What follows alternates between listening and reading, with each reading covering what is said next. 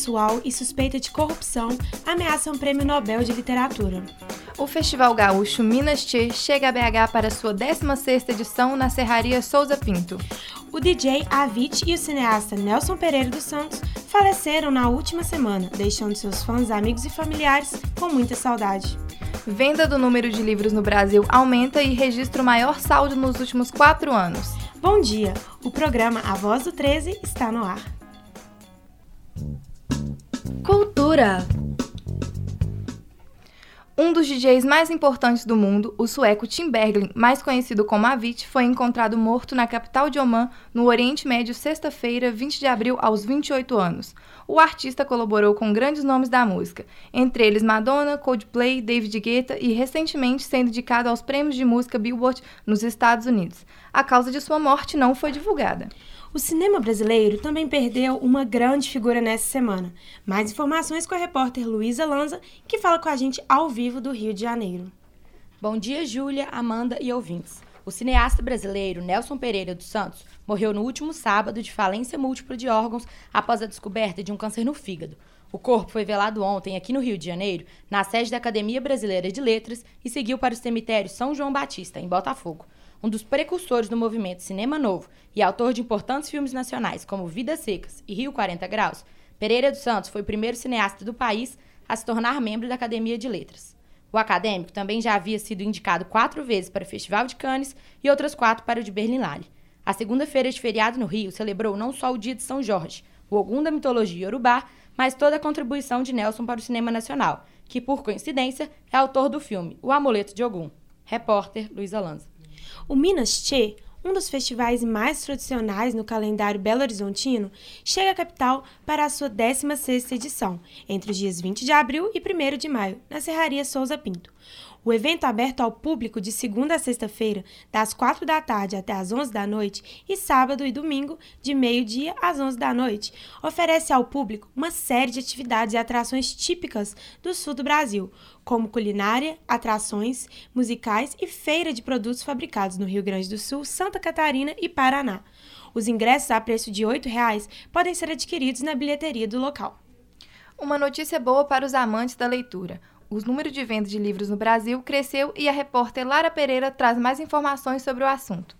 As livrarias têm um motivo para comemorar no primeiro semestre de 2018. A venda de livros cresceu e registrou seu maior saldo nos últimos quatro anos, mesmo com a concorrência das grandes empresas de venda de livros online. Os gêneros literários que mais venderam foram desenvolvimento pessoal, literatura brasileira e religião.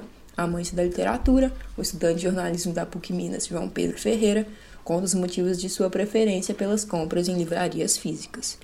Eu acho que minha preferência por livros físicos e as livrarias vem muito pelo sentimento assim de nostalgia que isso traz um pouco e também do tato que você pegando o livro, você virando uma página, você tem um, um sentimento, uma conexão maior com aquele material de forma que talvez você não tivesse estivesse lendo num um e-book.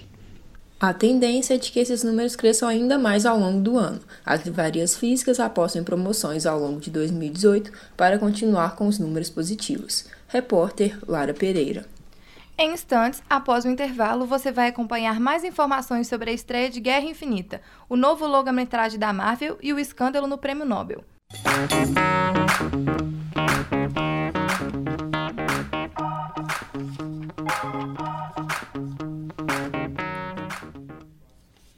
A espera dos fãs da Marvel acabou. Após meses na expectativa, o terceiro filme da saga Vingadores estreia essa semana e a repórter Clara Passos vai contar um pouco mais pra gente. Bom dia, pessoal! Nessa semana chega aos cinemas um dos filmes mais esperados do ano, Vingadores Guerra Infinita. O longa-metragem da Marvel estreará nos cinemas de todo o Brasil no dia 26 de abril, próxima quinta-feira. O filme mostra a chegada de Thanos à Terra com o objetivo de reunir as joias do infinito. Para tentar impedir que isso aconteça, os Vingadores decidem unir forças com os Guardiões da Galáxia e salvar o universo. A pré-venda de ingressos para Vingadores Guerra Infinita quebrou recordes no Brasil.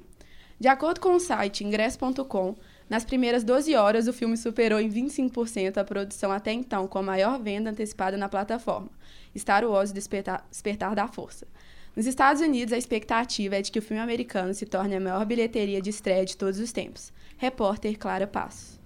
Recentemente, Jean-Claude Arnault, um importante integrante do meio cultural sueco, foi acusado de assédio e agressão sexual por 18 mulheres. A repercussão dessas acusações para essas premiações foi impactante. Confira mais informações com a repórter Isabela Ravaiani. Escândalo sexual e suspeita de corrupção ameaçam o Prêmio Nobel de Literatura. Sarah Daniels é a primeira mulher a presidir a organização que concede o Prêmio Nobel de Literatura.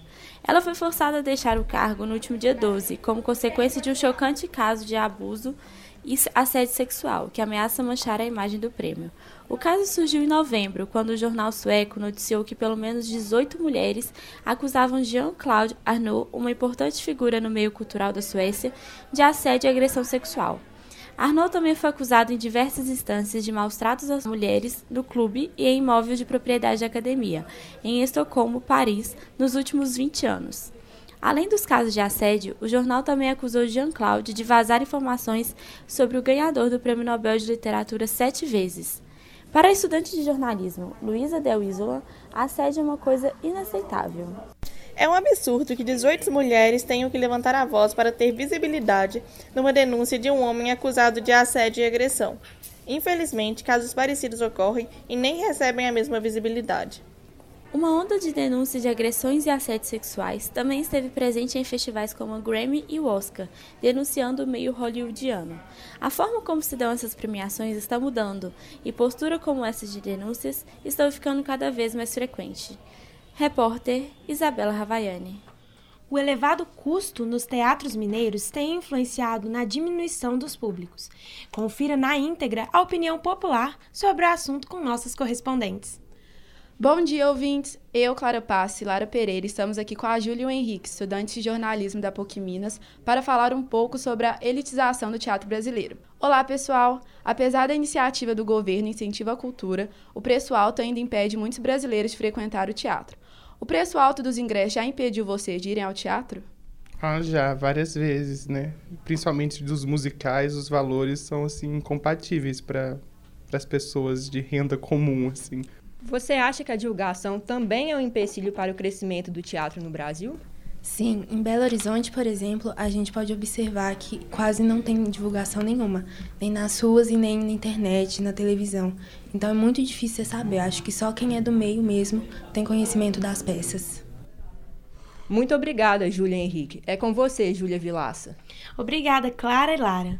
O Comida de Boteco é um evento que arrasta os amantes da boa comida mineira para os mais diversos bares de BH.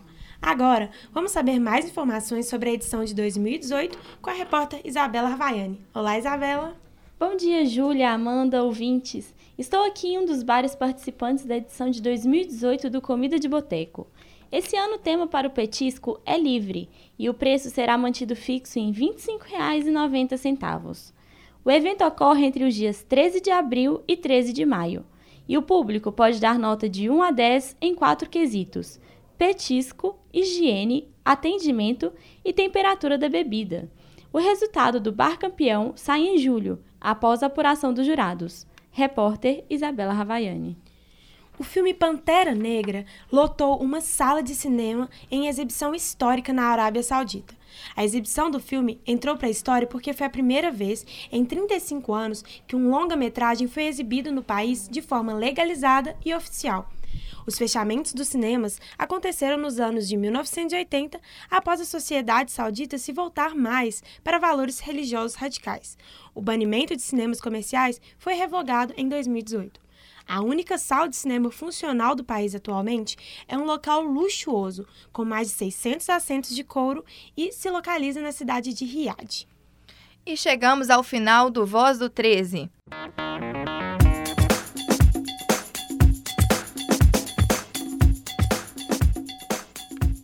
Apresentação: Amanda Santos e Júlia Vilaça. Produção: Amanda Santos, Clara Passos, Isabela Ravaiani, Júlia Vilaça, Lara Pereira e Luísa Lanza. Trabalhos técnicos: Clara Costa, João Augusto e Marina Soares. Coordenação: Getúlio Nuremberg. Obrigado pela sua audiência e até terça que vem.